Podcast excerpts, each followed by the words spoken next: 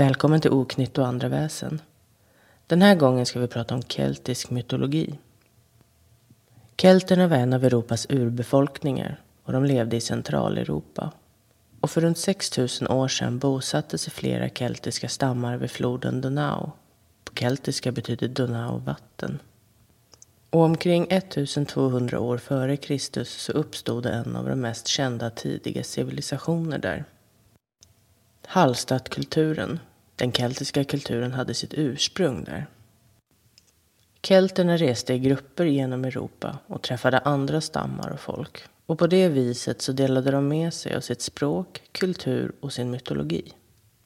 Deras expansion skedde alltså inte bara genom erövring. Och på det här sättet hade kelterna ett stort inflytande på hela kontinenten. Till och med århundraden efter deras undergång. Och eftersom de aldrig förenades i ett enda rike så kan man inte heller säga att de gamla kelterna var en specifik ras, etnicitet eller land. Det var ett stort antal stammar över hela Europa som var förenade av liknande språk, mytologi och kultur. Och kelternas mytologi och kultur är både spännande och fascinerande. Runt 225 f.Kr. hade kelterna och deras civilisation spritt sig vitt och brett åt både väst, öst och norr i världen som till exempel Spanien, Turkiet, Storbritannien och Irland. Och en av de mest kända keltiska stammarna känner nog alla till som har kollat på Asterix och Obelix som små. Gallerna. Gallerna bebodde det som idag är Frankrike, Belgien och delar av Schweiz, Tyskland och Italien. Grundstrukturen i det keltiska samhället var väldigt enkel och effektiv. Stammarna bestod av tre kaster, adel, druider och allmogen. Allmogen omfattade alla jordbrukare och de arbetare som utförde manuella arbeten, som smeder. Och adeln var inte bara den som styrde och dennes familj, utan också krigarna i stammen. Och sen druiderna. Och den här gruppen är en av de mest fascinerande och även unika i keltisk mytologi. För man vet inte jättemycket om druiderna eftersom de aldrig skrev ner någonting. Deras läror gick vidare muntligt. Ingenting fick skrivas ner. Och det tog 20 år innan man ansåg som redo att börja utöva sina kunskaper. Så druiderna var väldigt mycket för stammarna de var naturläkare, lärare, domare, rådgivare, en länk till gudarna. Och de var ansvariga för att föra vidare och bevara de keltiska traditionerna. Ja, det sägs att druiderna var så mäktiga och mystiska att till och med det mäktiga Rom fruktade dem. Det sägs att druiderna var fruktansvärda motståndare i krig. Helt orädda kastade de sig ut på slagfältet och slungade besvärjelser över alla motståndare som kom i deras väg. Druiderna fruktade nämligen inte döden. De trodde inte på att det var slutet. De trodde på själavandring. Att när kroppen dör så hittar själen en ny kropp att bosätta sig i. Återfödelse, sig helt enkelt. Och det är klart, har livet inte något slut så är det ju svårt att frukta den undergången som man vet aldrig kommer. Och romarnas fruktan för dem blev druidernas fall och undergång. Och Julius Caesar var inte så förtjust i druiderna, vad man kan läsa sig till. Men han inledde en invasion av Gallien år 58 f.Kr. där hans styrkor stötte på just druider. Och därefter förbjuds prästerskapet i Gallien.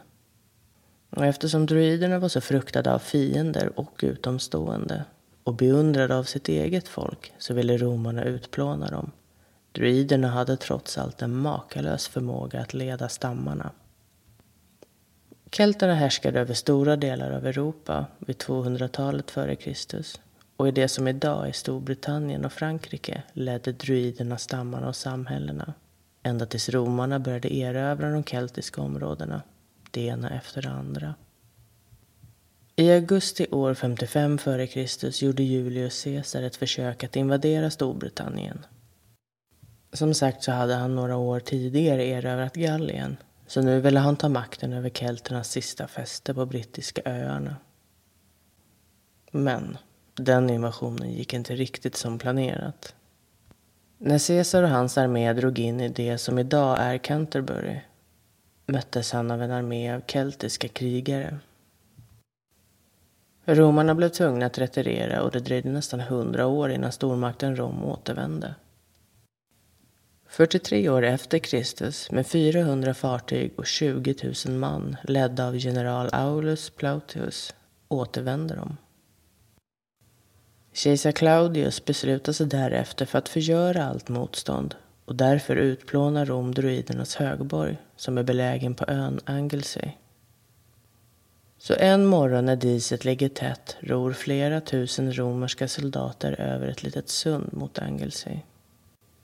De romerska soldaterna är stridshärdade, men få är de som har mött druiderna.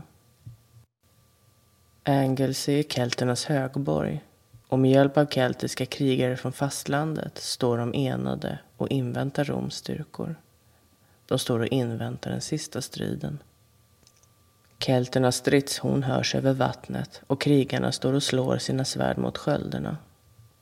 Och där finns också druiderna som iklädda i mantlar ropar högt och gestikulerar för att tillkalla krafter för att hjälpa dem att slåss mot sina fiender. Högst upp på en klippa befinner sig ärkedruiden som med sin trästav pekar ut mot romarna och förbannar dem med besvärjelser. Den här invasionen sker 61 år efter Kristus och det är kulmen på över 100 år av strider mellan druiderna och Rom. Så varför gick det så här? Druiderna hade en enastående förmåga att ena de keltiska stammarna och på det viset förmå dem till att kämpa emot den romerska ockupationen. Och trots att romarna hade rykte om sig att vara toleranta och till och med anamma andra religioner så var druiderna så pass mäktiga att det ansågs bara finnas en utväg. Druiderna måste utplånas. Men på Irland överlever druiderna till 400-talet tills kristendomen breder ut sig. Man har funnit flest spår efter druider på brittiska öarna och på Irland. Ordet druid kommer troligtvis från det irisk-gaeliska ordet doire som betyder ekträd och visdom. Kelterna ansåg ju att allt i naturen var fullt med gudomlig kraft och man betraktade träd, speciellt ekar och idegranar, som heliga. Nu var ju inte druider väsen, men det här är ändå en väldigt intressant sak att prata om och få dyka ner i. All den här mystiken och allt som vi aldrig kommer att få veta. Man måste ju ändå ta sig en rejäl funderare. 20 år tillägnade de åt att lära sig och memorera formler, ritualer, växter och deras egenskaper. Ingenting fick de skriva ner. Och de flesta av oss kommer inte ens ihåg vad vi åt till middag förra veckan. Herregud, jag glömmer ibland bort vad det är jag kollar på på tvn i reklampauserna. Att ha all den kunskapen i minnet är ändå en bedrift man måste beundra. Så kelterna var väldigt utspridda i Europa. Så nu tänkte jag att vi ska prata lite om de keltiska nationerna. Alltså de nationerna som har ett keltiskt arv.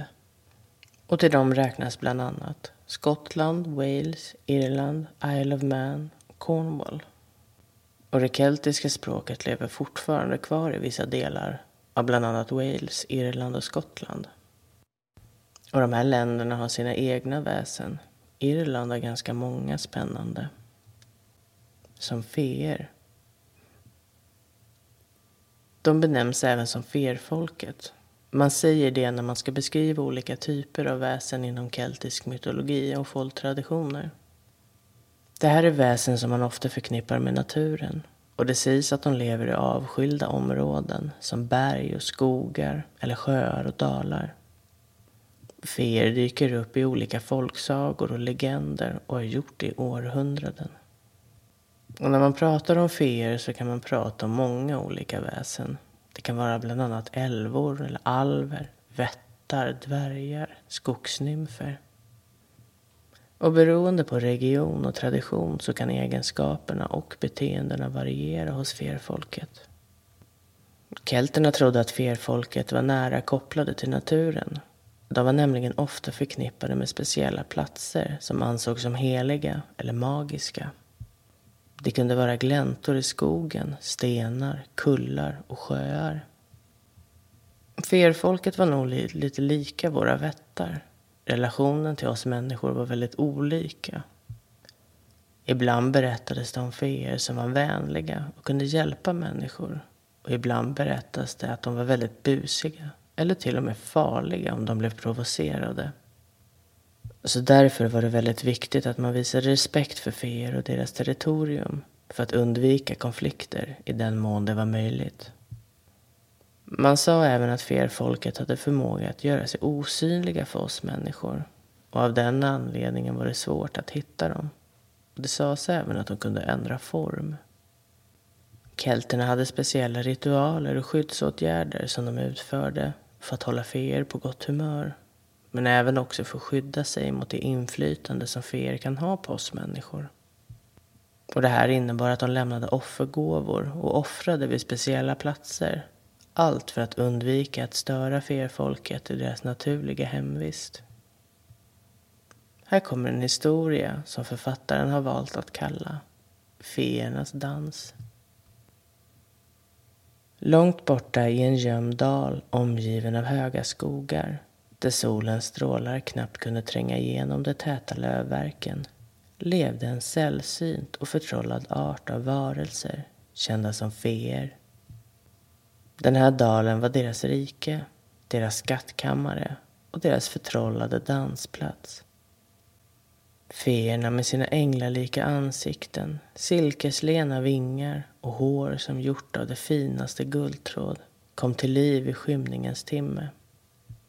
Deras närvaro i naturen var en hymn till det övernaturliga och de ägde en magi som ingen människa kunde förstå. De ansågs vara naturens väktare, dess ambassadörer och de tog sitt ansvar på största allvar. Det fanns en speciell natt varje år när feerna samlades för att dansa. Det var under fullmånen i vårnatten. De skulle klä sig i sina vackraste kläder, smycka sig med blommor och diamanter som glittrade som stjärnor. Den här dansen var inte bara en festlig händelse utan också en möjlighet för feerna att uttrycka sin kärlek till naturen och förnya sitt löfte om att skydda den. På den magiska natten började feerna dansa under den strålande månen. Deras fötter svävade över marken i en graciös och förförisk dans och deras skratt fyllde luften med glädje. De virvlade runt som vattenströmmar och lyfte sig upp i skyn som vindens krusningar. Djur från skogen samlades tyst runt dem för att bevittna den här underbara händelsen.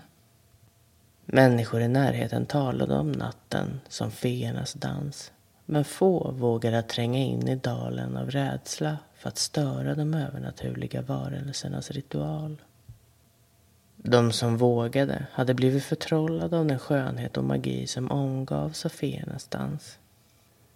Efter natten var över försvann feerna tillbaka till sina gömställen i skogarna och kullarna. Men de lämnade en känsla av förtrollning och beundran i sitt vakuum. Det blev en tradition för det lokala folket att besöka dalen under fullmånen i vårnatten och ställa ut blommor som en gåva till feerna och som ett uttryck för sin tacksamhet för att få delta i feernas dans. Det där var alltså feernas dans av en anonym författare. Ja, Irland är ett spännande land med många spännande väsen. Och ett väsen som många kanske känner till Banshee. En Banshee är en budbärare från den keltiska dödsvärlden. Ett omen om att någon snart kommer att avlida. Det sägs att en Banshee följer en familj och varslar om en familjemedlems bortgång med sitt höga skrik. Om flera banshees skriker tillsammans så är det ett tecken på att en viktig person kommer att gå bort. Och en banshee är en kvinnlig varelse och en väldigt mystisk en dessutom.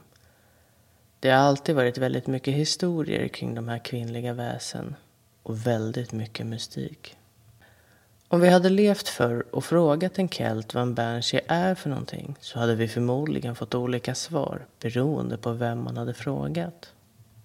Men det som alla kom överens om är att det var ett kvinnligt väsen. Och hörde man en banshee skrika så betydde det att man själv eller någon i ens närhet skulle dö. Utseende på de här väsena skiljer sig också beroende på vart man läser om dem. Vissa säger att det är unga vackra kvinnor. Andra säger att det är äldre kvinnor. Eller en stilig dam. Och det finns inte heller någonting som tyder på att en banshee åldras och blir gammal. De beskrivs bara på olika sätt i myterna. Men man känner igen en banshee på hennes långa, långa hår. Och ibland är det helt vitt. Hennes ögon är röda. Och hennes långa klänning som alltid tycks flyta omkring henne trots att det inte finns någon vind som får den att röra sig. Hur en kvinna blir en banshee, det är det ingen som vet. Det finns teorier om att de är häxor, mörka feer eller spöken. Det finns också de som tror att man kan förvandlas till en om man har fått sitt hjärta krossat. Att sveket blir för stort och att man dömer sig själv till en evighet som ett förebud om döden. Och för någon månad sedan så fick vi in ett mejl med en berättelse om en sägnen som går i arv i en familj.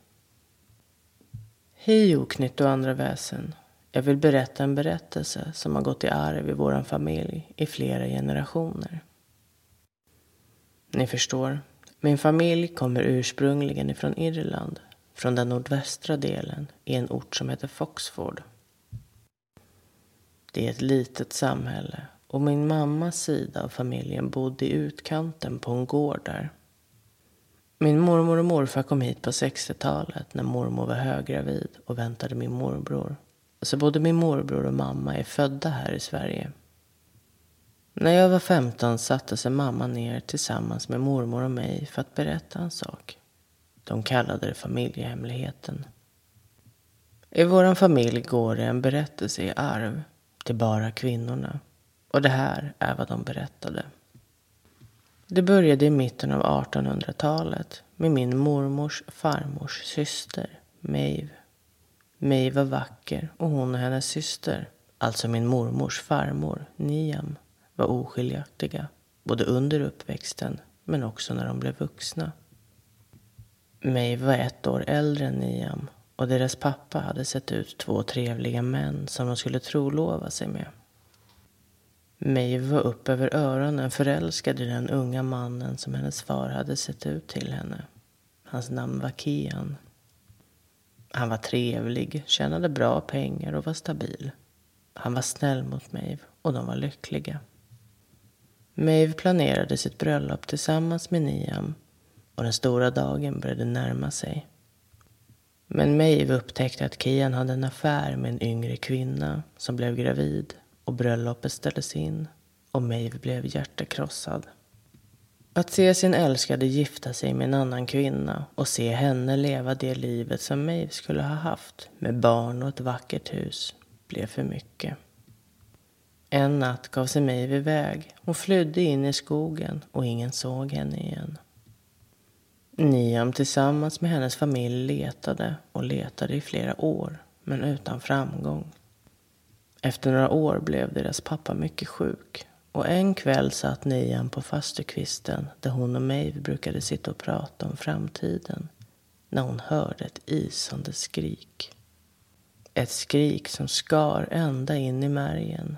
Niam ställde sig upp och var precis på väg att springa in i tryggheten i huset när hon såg henne. På åkern stod Maeve Niam förstod att varelsen som stod där inte längre var hennes syster. Varelsen hade långt vitt hår som rörde sig med vinden, långa naglar och ögonen lyste rött i det svaga skenet från huset. I ansiktet såg Niam spår av det som en gång var hennes vackra, underbara syster. Och så skrek hon igen och försvann. Två dagar senare avled deras far. Tiden gick och Niam gifte sig med sin trolovade och fick barn. Men varje gång någon blev allvarligt sjuk eller innan någon dog så kom Maeve tillbaka. Hon skrek sitt isande skrik och försvann. Nian berättade Maves historia för sina döttrar. Och när Nian blev sjuk kom Maeve att visa sig för båda döttrarna. Det här är alltså vårt arv. Männen i vår familj varken ser eller hör Maeve. Jag har tack och lov inte gjort det ännu. Men min mormor såg henne dagen innan min morfar gick bort. Han fick en hjärnblödning och gick bort i sömnen. Så ja, det här är min familjs historia.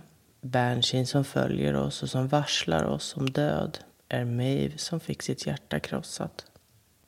Jag hoppas verkligen att det dröjer länge, länge innan jag själv kommer att se Maeve. Tack för din berättelse. Ett annat land som är rikt på keltisk historia och väsen är Skottland. Och där finns ett väsen som inte heller får en att mysa vid tanken på ett möte. Där finns ett väsen som kallas för Redcap. Och detta väsen beskrivs som litet och gnomliknande med en röd mössa. Och nej, det är inte lika gulligt som det låter. En Redcaps mössa är viktig för överlevnad.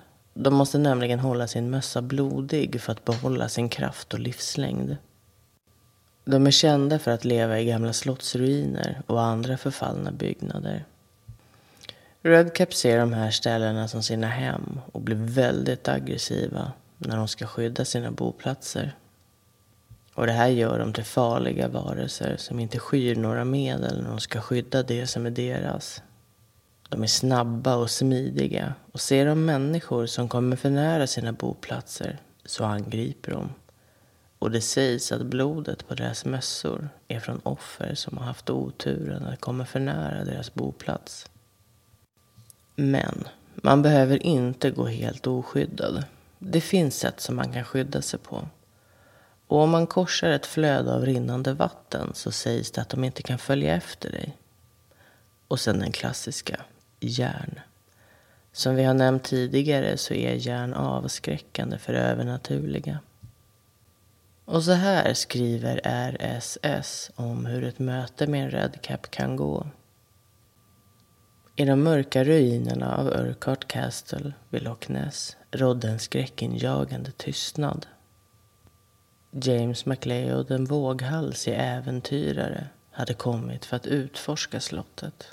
Trots att han hade hört de fasansfulla legenderna om Redcap. Kylan bet i luften och månens bleka sken kastade kusliga skuggor över stenarna. När James gick längs den förfallna stigen ekade hans fotsteg som spökenas klagande suckar. Plötsligt krossades tystnaden av en läskig sång som sänkte sig över honom. Han visste att sången kom från någonstans i ruinerna. Hjärtat i hans bröstkorg verkade fastfruset när han fortsatte framåt. Vid foten av en bruten trappa uppenbarade sig en skugga det var Redcap. Varelsens onda röda ögon glödde intensivt och dess slitna mössa var mättad av mörkt färskt blod. Den ruggiga gestalten kved som en demon från en mörk dröm när den närmade sig James. Hans fackla darrade i hans skälvande hand. Ingen undslipper skräcken när den är som djupast och James var fången i en mardröm. Han slängde sin fackla mot Redcap och varelsen kastades bakåt sprakande av lågor. Med hjärtat i halsgropen sprang James mot sin båt vid Loch Ness med Redcap hack i häl. Det skräckinjagande skrik följde honom när han rodde bort i nattens dis. Efter den här fasansfulla upplevelsen vågade James aldrig återvända till ruinen av Urquhart Castle. Han förstod att det inte bara var Nessie som gömde sig i Loch Ness utan också Redcap och andra övernaturliga mörkrets varelser. Tack för den, RSS. Och med det sagt så säger vi hej då för den här gången. Var försiktig om du ska gå i gamla slottsruiner Och glöm inte att järn är alltid bra att ha med sig. Tills nästa gång.